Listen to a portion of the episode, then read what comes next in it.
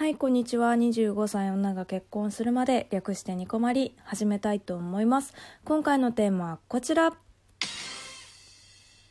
気分が落ちたらすることということで、はい、今週のお題トークになります。気分の話ですね。あのね、これよく元彼にも言われてきたんですけど、私、なんかね、人から自分へ向かってくるものに対して、向かってくるものに対してなんか影響を受けやすいみたいで怒られたり、まあ、注意を受けたり否定されたりとかすると死ぬほど落ち込むんですよね。あんまねこういう話し方してるからか意外って言われることも多いんですけど、まあ、そこまでねあの例えば趣味に影響を受けるとかそういう感じではないんですけどなんかこう自分に対しての言動にかなり振り回されるタイプなんですよね。まあ、逆に言えばまあ褒められて伸びるタイプ なので多分周りからしたら気分を上げやすい人だなとも思うんだけどなかなか自分でね上げるっていうのはね難しいんですよね。なんかこうリラックスしようとか、まあ、そんなんで落ち込んでも仕方ないから元気出そうとかって思うんですけど恋人に例えば嫌なこと言われたりとか引っかかるようなこと言われたりすると一回は飲み込めるんだけどずっとモヤモヤしてるんですよね。なんかずっとこう頭の中で反芻してどんどんどんどんテンションが下がっちゃうみたいなことが多くってでこれって相手をめちゃくちゃイラッとさせちゃうんですよね。いや私はもうねこう今まで26年間生きてきてこれについてはめちゃくちゃ努力したんですよ。なんかじゃあどうやったら落ち込まないでやれるかなとか日記書いてみたりとかこういう自分が良くなかったじゃあ次はどうしていきたいかなとかいろいろ考えて書いたりした時期もあったんですけどうんどうやらねもうね行き着いた先はもう美味しいものを食べるっていうこと以外は、まあ、自分でね、まあ、ポジティブな方法で、まあ、コントロールはできない子みたいなんですよ。どうやら、まあ、苦手なんでしょうね。だからもう私はもうそこからあもうダメなんだな。私はそこ苦手なんだなってまず認めることにしました。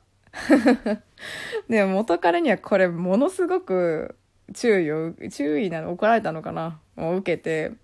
なんかそれは努力不足なのにそうやって開き直っちゃうのみたいな感じのこと言われたんだよね。小牧が弱いからなんかもっとメンタル強くなりなよぐらいのことを言われたのかな？多分。それはあなたの努力不足なんじゃないの？っていうふうにまあ言われたんですよね。でも私の感じ方って私にしか絶対わかんないからどう言われようがもうこれでいいんじゃないかなってだんだん思えるようになったんですね。まあもちろんねだからなんかそのこうなっちゃうのは仕方ないからそっちが合わせてよねとかそういうんじゃなくてだからその自分がそういうのができない苦手だっってなった時にそっから予防できることとか、まあ、だからこそできることってたくさんあるんじゃないかななんて思ったんですよ。でさっき言ったその美味しいものを食べるっていう以外でいいなって思ったのはで実践してて誰にも迷惑かけないなって思うのは思いっきり泣ける映画を見たりだとかあとはまあ失恋ソングを聞いたりとかして落ち込みまくることですね。さらに。でもう気分をどん底まで落としてもめちゃくちゃ泣くんですよ。でがっつり寝るっていう。もうねこれです。これ。もう本当にこれに限りますね。いやだから誰にも迷惑かけないっていうの最高じゃないですか。しかもね意外とこれこのまんま寝ちゃうと朝さっぱりするんだよね。まあ一回どん底行くとそれ以上はいかないっていうのはよく言うとは思うんですけどまあねただそれって内容によっては繰り返したりするんじゃないっていうのもあると思うんだけどね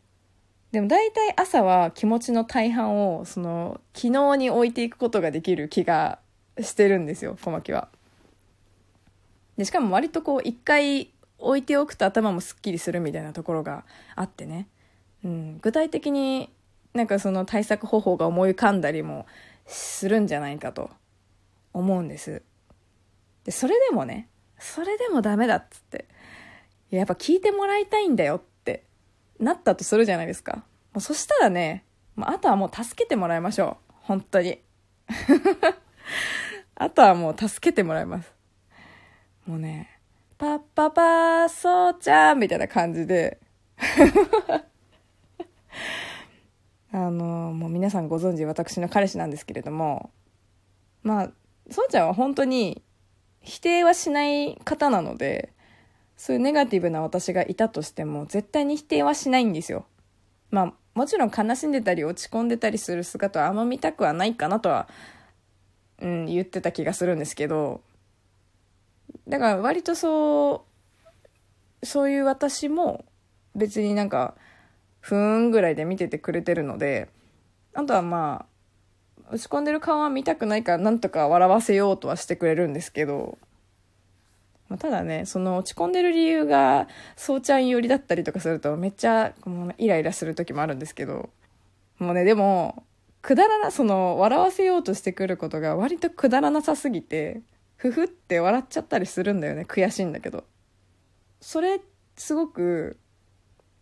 なんかちょっと気分がリフレッシュするっていうかリセットするんだよね。だから後からちゃんとこう自分で説明できたりなんでこういう風になっちゃったのかなっていうのが頭の中で整理できたりするんですよね。落ち着いた言葉でこういう風に思っちゃったんだよねとかって言えたり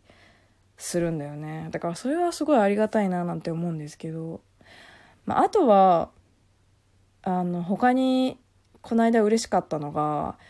めちゃくちゃしんどい時があってでもうツイッターで「いやもう元気がないのでマシュマロが欲しいです」ってつぶやいたことがあったんですよ。そしたらねもうね全然全く事情なんか話してないのにそんな中でもその皆さんがめちゃくちゃコメントくれたんですよね。えだからそれををしていややっぱり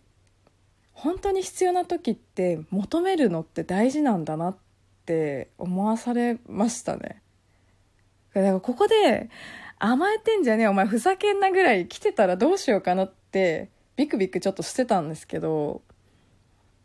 でもこう事情が分かんなくても例えば普段の自分とかを肯定してもらえることってめちゃくちゃ自信につながるんだなってっていう風に私は感じたんですよね。だからね皆さんもね是非ねしんどい時はしんどいってちょっと周りの人に言ってみるっていうのが一番いいのかもしんないですよ本当に。だから助けてくれと本当に辛いんだって言っていいと思うんだよね、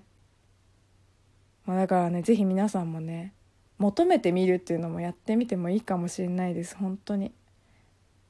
うん。ということで今週のお題トーク気分が落ちたらすることでした。だからね皆さんはね本当に元気がなくなっちゃったらぜひぜひ小牧に声かけてくださいマシュマロでも投稿箱でもツイッターでもお待ち申し上げております 誰？あの小牧は本当に